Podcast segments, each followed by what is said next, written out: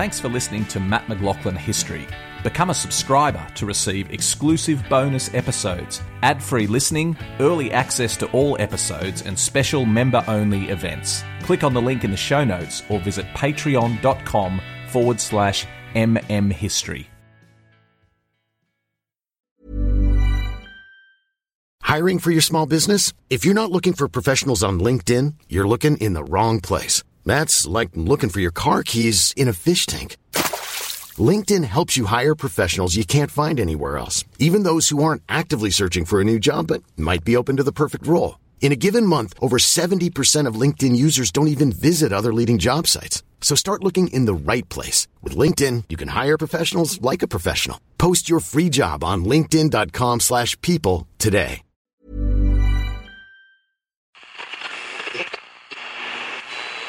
This is the Living History Podcast, broadcasting live across the airwaves.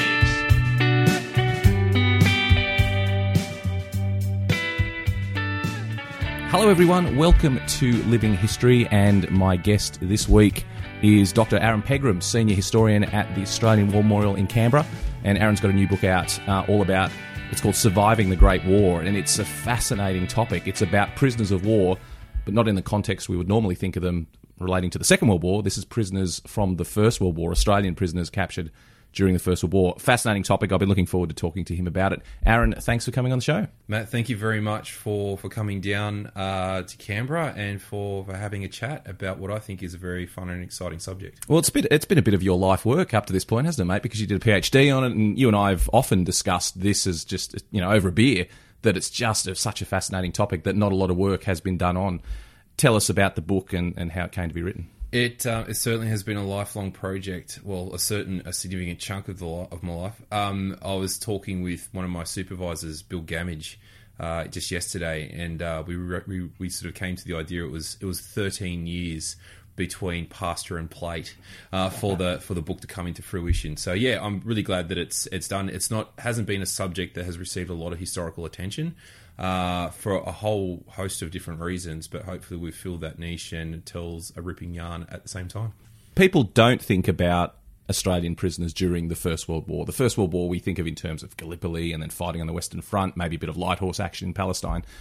But it's a very compelling story. There were many hundreds of Australians captured during the First World War. It was many thousands, I believe, wasn't it? What was the number of Australians that were actually taken prisoner? There were 4,044 that were captured by both Ottoman forces uh, and, and on the Western Front by the Germans, uh, 200 uh, by the Ottomans, and the vast majority by the Germans on the Western Front.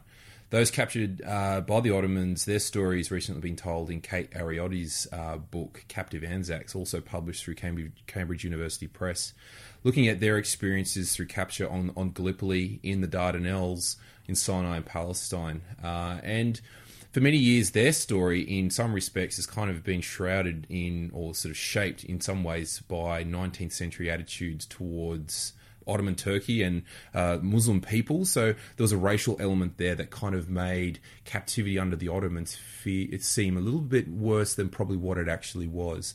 The vast majority did return and, and, and come home, and those who did die died predominantly from, from gunshot wounds and from de- diseases that were sweeping the country as I said, 3,861 uh, Australians that were captured by Germans on the Western Front.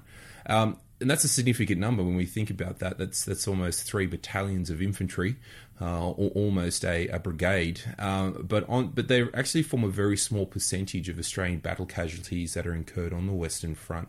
I think they represent around two percent of Australian battle casualties, uh, and certainly very few of them actually die in captivity. Of the sixty thousand Australians who died during the First World War, three hundred and twenty-one die in the hands of the Germans. Uh, and I think that's quite interesting. I think that partly reflects why we don't know so much about them because uh, the odds of surviving the First World War in captivity were actually quite good, which may not have been the case had these men remained fighting on the Western Front. It's extraordinary, isn't it? When you talk about those numbers, we should also remember that a big chunk of those men captured were captured in a couple of actions. If we look at Bullecourt, first Bullecourt and Fromelles, that would account for possibly 50% of the casualties that were taken over the course of the entire war because we just lost so many men in these actions where the Australians broke into the German lines but then couldn't hold their gains. And when the Germans came back in, captured them. Mm. What was the experience like for these men in captivity and how, when you speak to people about this, d- does the experience of the men, the reality of the experience of the men, does it does it approximate in any way with how people would imagine captivity during the First World War? Um, yeah, just to start with your, your final point first. I mean, most people when they think about prisoners of war. It's like, oh, was it as bad as captivity under the Japanese, or uh, what is? How did they fare compared to Australian prisoners of the Germans and the Italians in the Second World War? Uh, well, what I tried to do with this particular book is actually have a look at the experience in complete isolation, away from those other uh, other other prisoner of war experiences that so heavily dominate um, our the way in which we think about captivity. Because it's it's it's really framed by those experiences, isn't it? You say the word POW, you think of people, you know, you think of the Thai Burma Railway, you think of you know, Stalag, you think of the Great Escape during the Second World War. There were just so many prisoners captured during the Second World War that that really frames our entire understanding of, of this experience. So how, how do you, how, how does how did you even begin to, yeah. to dismantle that? Well, um, the way well, I was was struck by the great volume of work that had been done on uh, the Australian prisoners of the Second World War, and I thought that you know I knew some guys had been captured in the first, and I thought, well, what's what are their experiences? And it didn't there wasn't any book out there that could tell me that. But then I had a look at the statistics and, and, and sort of looked at well, if the vast majority of these guys survived and returned home from captivity, then I mean, was captivity all that awful? Uh, as you say, I mean, we, we know all about the awful realities of, of captivity under the Japanese on the Burma Thai Railway, Ambon, uh, perhaps also up into up into Japan itself, uh, and, and those experiences were awful for the men who endured it. But what I found for those who endured captivity in Germany during the First World War, there was a broad range of experiences. Some men endured particularly harsh treatment that can be can be said was on parallel with uh, with the Second World War guys. Others enjoyed quite a quite a, a, fantastic captivity away from the violence of the front line. They were in regular receipt of Red Cross food parcels. Uh, they had comparative degrees of freedom that they then used to improve their chances of survival. So rather than actually have a look at the experiences of Australians and how poorly they had it, and uh, the this, the narrative that is so shaped by victimhood and trauma, I actually had a look at what enabled these guys to survive at such a great odds and uh, each of the chapters laid out in the book discusses, uh, yeah, each one of those factors. Why don't you give us some examples of the experience of, of some of these men and, and what they actually went through um, during this time in captivity in Germany? Well, um, I was always struck by how, how Australians become prisoners in the First World War because because of the nature of the fighting. Uh, it is so heavily dominated by trench warfare, uh, and on the Western Front is so it, is is defined by interlocking cones of machine gun fire, vast belts of barbed wire, and, and, and concentrated artillery bombardments. It's actually quite difficult to become a prisoner of war because you have to physically come in, in physical close contact with your enemy. And for much of the war, that doesn't happen. So that's partly why there's actually considerably few Australians who fall into the hands of the Germans, is because it's really difficult. And some of the soldiers who wrote accounts uh, uh, of the fighting, they say, well, we could expect to go into combat to get wounded and get a blighty. We could expect to go into combat to get killed. No one ever thought about actually falling into the hands of the Germans. Uh, and for the men who ultimately did, it becomes as a shock. They talk about feeling somehow uh, they had failed as soldiers, somehow that uh, this was a fate uh, that was far worse than death falling into the hands of the of the dastardly German Hun. You know, that image shaped by wartime uh, stereotypes. But what men found was when they ultimately did fall into the hands of the Germans, that they were actually treated quite well. Um, they received proper medical treatment in, in accord with the, the Geneva Convention of 1906. Um, sometimes there are displays of sympathy of men receiving hot hot drinks, um, like I said, medical treatment, warm clothing, uh, cigarettes, displays of sympathy. Other men also describe being ratted for souvenirs, their pockets pilfered for, for you know, wallets and watches. One man even had his false, false teeth souvenired by, by German infantry. Did the men themselves leave many accounts of their time in captivity? Because I know that um, Christina Twomey, for example, down in um, Victoria, has done lots of wonderful work about the um, the way that men responded to captivity after the Second World War. Men, particularly who'd been prisoners of the Japanese, how it affected them for the rest of their life, and they felt emasculated and and and these very complicated series of emotions that came even having survived captivity. Did the men who were captured in the First World War leave us evidence of how they felt about that experience? They there was actually my problem was there was such a great quantity of material that I had a hard time actually uh, using it all. Um, so we mentioned before about the dominating influence of the Second World War experience. And I was quite conscious of the fact that uh, memories of the Burma-Thai Railway, of Ambon, uh, experiences of Australian prisoners, the Japanese, would perhaps shape the memory of elderly gentlemen uh, in the 1980s who were then at that point talking about their experiences of captivity. Um, most notably through a collection of oral history interviews by uh, that were done at the time by a Tasmanian researcher by the name of David Chalk, and we have those those oral history interviews here. That came at a time as the ABC radio program Australians Under Nippon was then being broadcast and repeated live on on uh, on, on, on air. Uh, so I made a very conscious decision not to use oral history or any documents that had been created by Australian prisoners of the First World War after 1939 because I didn't want the experience of the Second World War influencing the memory of uh, what happened in the, the, previous conflict.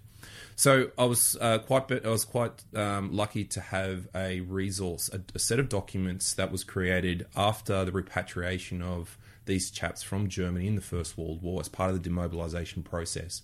After the armistice, they returned. They were liberated from the camps and through a system of repatriation uh, sailed from uh, either the French Channel ports or through the neutral countries back to England uh, at, a, at specific uh, prisoner of war reception camps.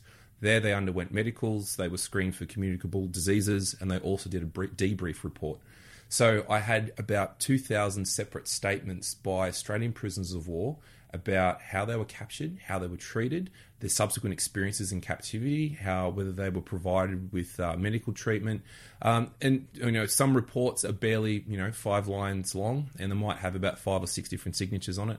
Others can be v- immensely rich reports that detail several pages just on one man. So, of the 3,800 guys who were captured on the Western Front, I probably would have had about 2,500 statements. All those statements are catalogued and held here at the Australian War Memorial under the uh, record series AWM 30. Uh, but then on top of that, I also had about a collection of about 100 um, individual letters and diaries and manuscripts that had been written by the men either in captivity, uh, in secret, because it was illegal for the men to be keeping or documenting instances of neglect and abuse, and the Germans didn't take too kindly to that. Um, but then also men who tried to make sense of their wartime experiences after they returned home and started writing about it in the 20s and 30s.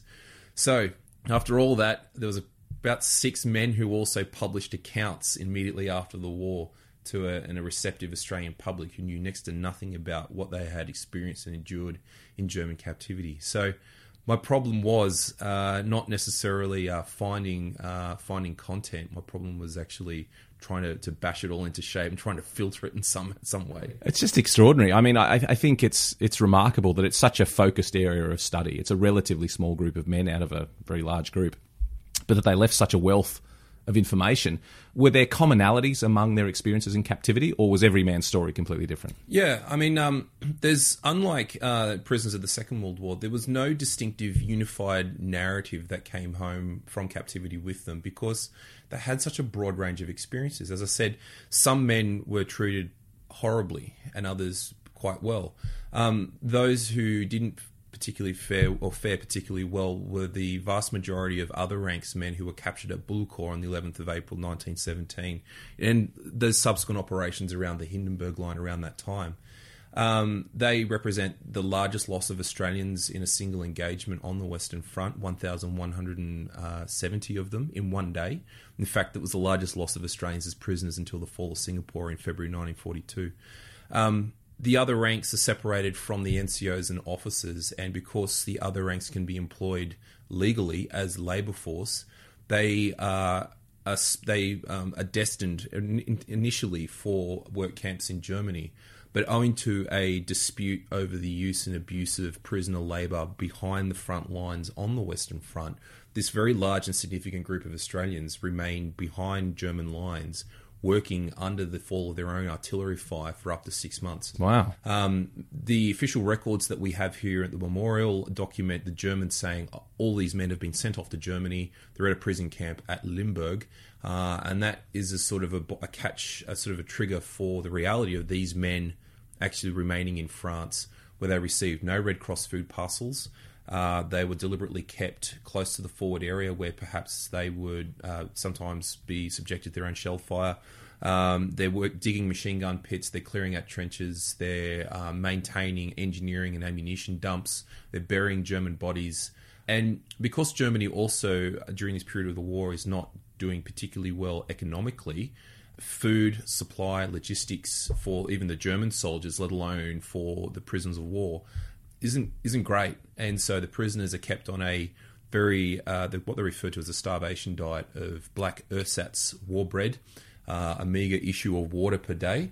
And after six months, these men, as they describe themselves, become walking skeletons. They are susceptible to diseases uh, such as beriberi, which is what we, we readily associate with the, the jungles of Southeast Asia in the second Second World War prisoner experience.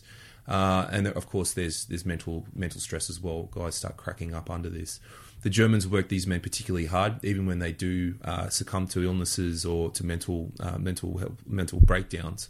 They go to a hospital, they recover for a few days, and then they get back into the forward area again.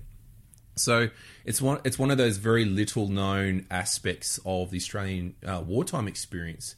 Uh, because those men, um, there's there's about eighty of them who die either through the fall of artillery. Um, there's a nasty incident at a place called Corbehem where a 15 inch uh, British siege gun uh, fires on a, an engineering dump that's been worked on by the Australians, and there's seven Australians killed outright and one British soldier.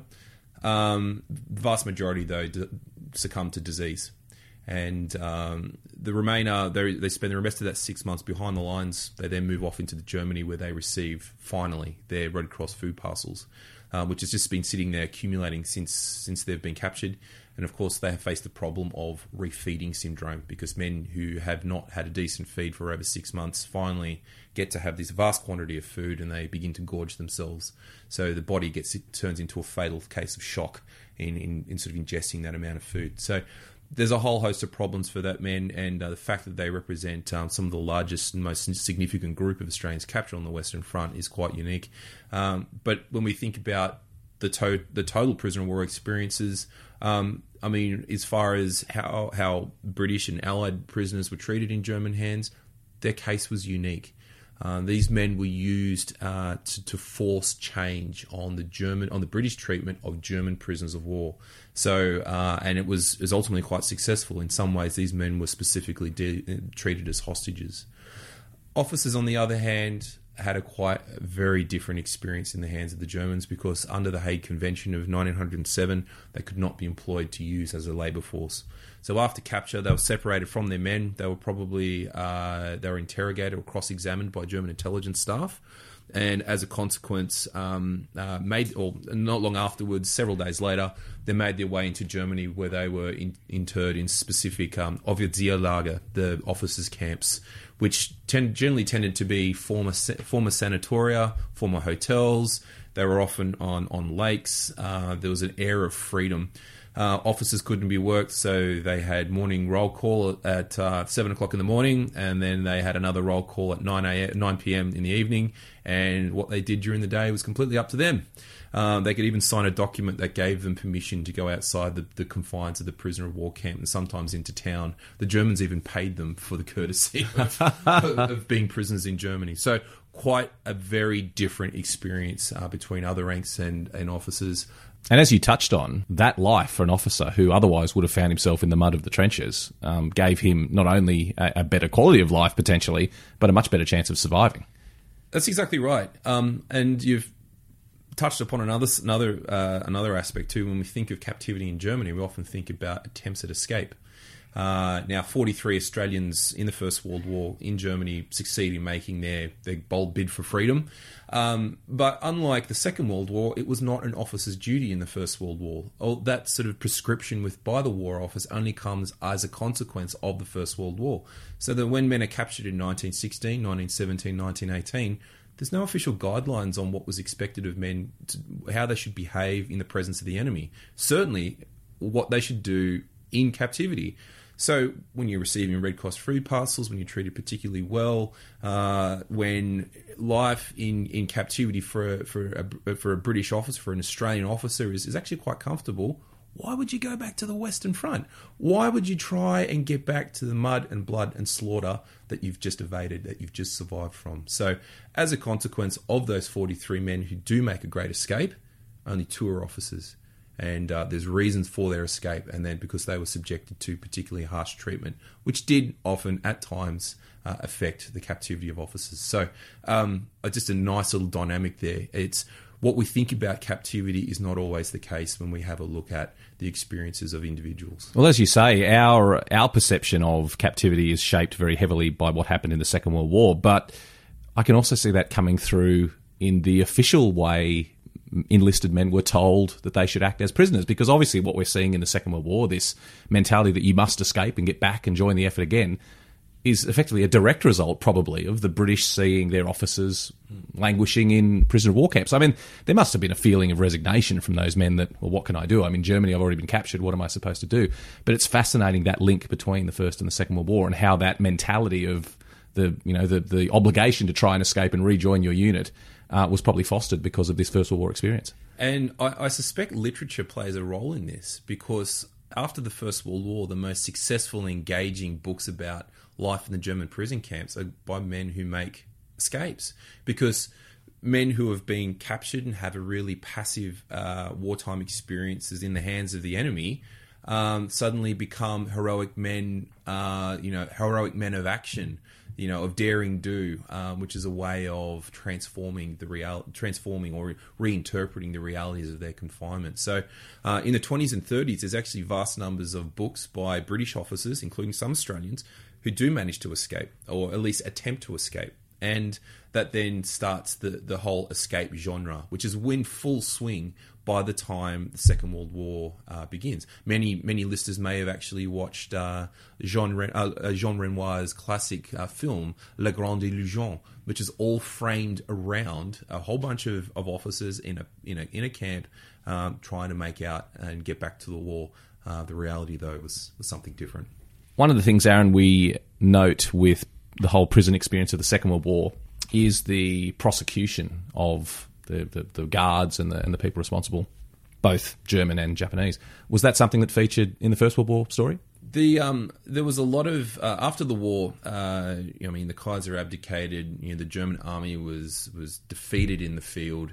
Uh, Germany was itself was in ruins, uh, and there was there was a, a, war crimes trials set up to actually look at some of the egregious breaches of uh, of the course and conduct of the war, as as outlined in the Hague and Geneva Conventions of 1960, sorry, to, of, of 1907 and 1906, respectively.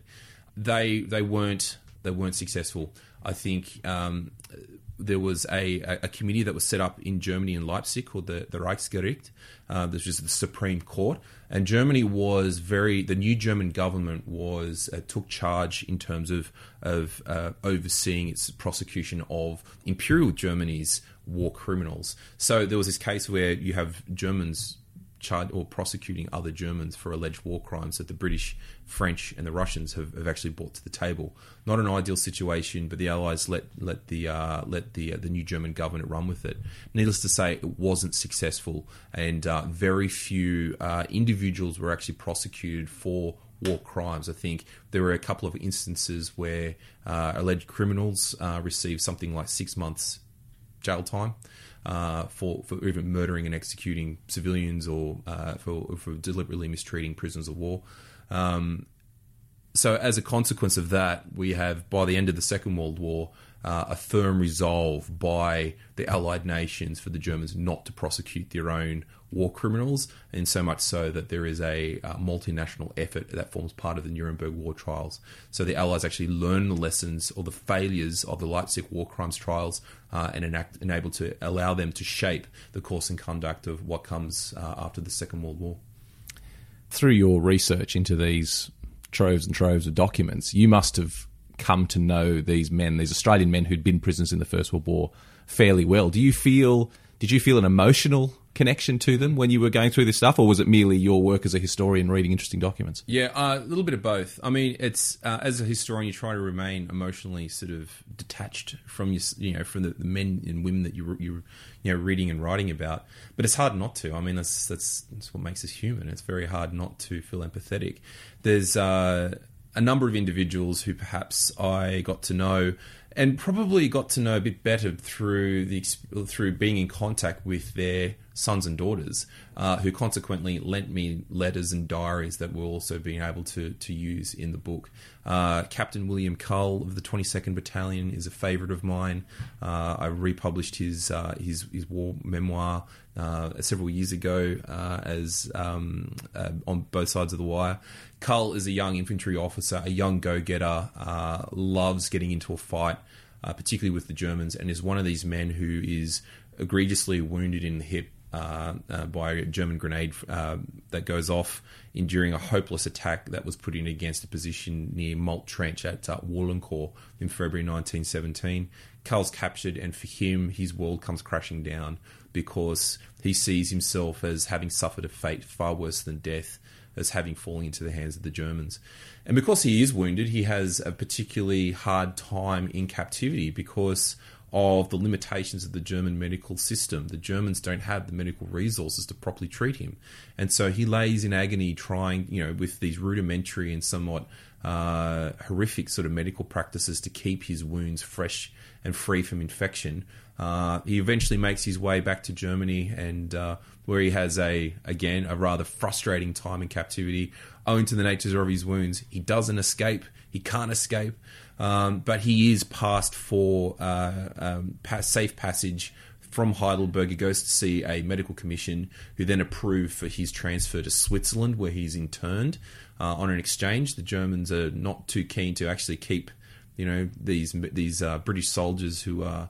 Uh, physically maimed or are too sick to be properly cared for, rather than pump all the medical resources into them, we'll punt them off over into Switzerland and we'll get a prisoner exchange going. So Cull makes his way back to Australia. Um, oh, by October 1918, he uh, goes back home to his family home at Northcote in uh, in Victoria, uh, where he lives with the effects of his wounds. And in fact, he dies at the age of 42 in uh, in 1939. So, uh, as a consequence of his wounds, stories like that is very hard not to feel emotionally attached to. Uh, but at the same time, it's it's really interesting to see the totality of the experience because I mean, with this 3,800 and 800 uh, stories of, of, individuals like William Cull, so it's it's hard not to get sucked in and feel for all of them. I assume you never actually met any of the um, the, the prisoners of the, of the, First World War. No, I, I didn't. Um, I uh, I think the last Australian soldier who served on the Western Front uh, died uh, several years before I embarked on this project. So, um, but I still got to know some of them. Um, one of the aspects of the book I was really interested in having a look at how one group of Australian prisoners who endured captivity in Germany fared after their return home. So I did a bit of a uh, a study on the men of the 13th Battalion who survived and returned home, and there's 270 of them who uh, who, uh, who, who come home from just from the 13th Battalion alone, and they have a rich, broad range of experiences. Um, Australian historians have been really interested in the post-war effects or how effect how the war affected uh, veterans after they returned home and um, there's a vast quantity of stories that remain untold in the files of the Department of Repatriation files uh, held across the country. They generally tend to be tales of woe of men who suffered physically and mentally, financially, and um, were you know seeking financial compensation from the state, and that's what those files document. But on the other hand, there are also men who were too proud to receive or to seek financial compensation uh, from the Department of Repatriation who live with their physical and mental ailments. Um, there are some men who just simply got on with life. And so, what I've attempted to do, to do was try and address some balance in the scholarship by just looking at this one group of men to see how they fared.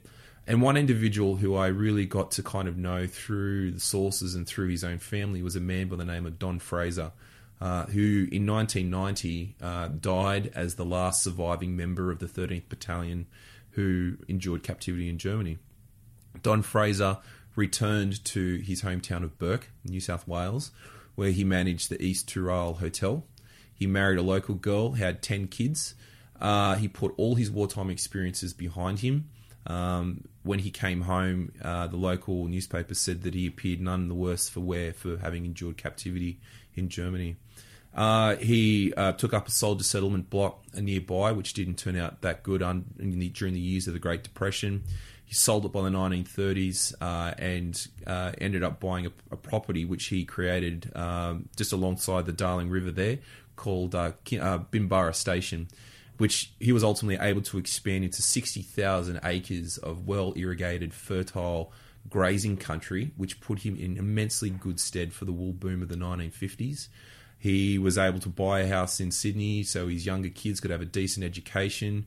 He became he was involved in a whole host of local associations from the RSSILA, which is the forerunner of the, the local RSL. Uh, he was involved in uh, district and town sort of country wheat management boards of the local hospital committee, of the Masonic Lodge, a whole heap of different things. He was invested in helping people less fortunate than he and his family he never let the war define who he was, and he had so much more to celebrate, or so much more that defined him as an individual rather than his horrible experiences as a prisoner of war. Uh, and um, yeah, so I was one of his daughters uh, was was telling me when one of his last moments was spent reminiscing about his time as a prisoner of war, as working in a, a potassium salt mine near Soltau. So even though captivity was with him in his final moments, he was not defined by his wartime experiences, his life was all the more richer for everything else that was in it. It's just wonderful stuff, Aaron. I mean, it's why it's such a great achievement, this book. How would you like these men to be remembered? Where did they fit in in the whole story of Anzac and this whole yeah. ideal we have of the Anzac legend? Um, it's a good question. I guess my answer to that would be that um, these these guys have been forgotten for a long time. Their experiences have been overlooked, and they did endure something unique that didn't uh, fulfill or didn't didn't sort of fit the the usual Anzac archetype of your heroic masculine soldier who fought bravely, uh, you know, in a very successful campaign against the main enemy of the war. These were men who, through fear or through consequence, were forced to surrender to their enemy, and they had a rather ignominious uh, uh experience of having thrown away their rifles and raising their hands. Um, but at the same time, they were able to overcome the challenges that uh, they they endured in captivity, and they were able to use the the minor freedoms that they were made available to them in captivity to better improve their chances of survival. Part of that also became survival didn't always depend on mateship or laconic you know digger humor or bush skills that have said to have helped Australian prisoners of the Japanese survive their captivity in fact, it was the relief efforts of the women of the Australian Red Cross Society that sent them vast quantities of food and clothing uh, in fortnightly consignments that enabled them to be better fed and clothed than any German civilian at the time. So I guess uh, how should they remembered? Well, these men were neither victims nor heroes. Um, they fall somewhere in between. But like I said, they're able to use the minor freedoms available to them to improve their chances of survival and, and ultimately survive the Great War. It's a wonderful story, Aaron, and one that we should know more about. And if you are listening to this and want to know more about it, the best way to find out more about it is to buy the book Surviving the Great War Australian Prisoners of War on the Western Front, 1916 to 1918, by Aaron Pegram. Aaron, congratulations is all I can say. It's a, a wonderful achievement, and thank you so much for joining us to talk all about it. Matt, thank you very much for having me.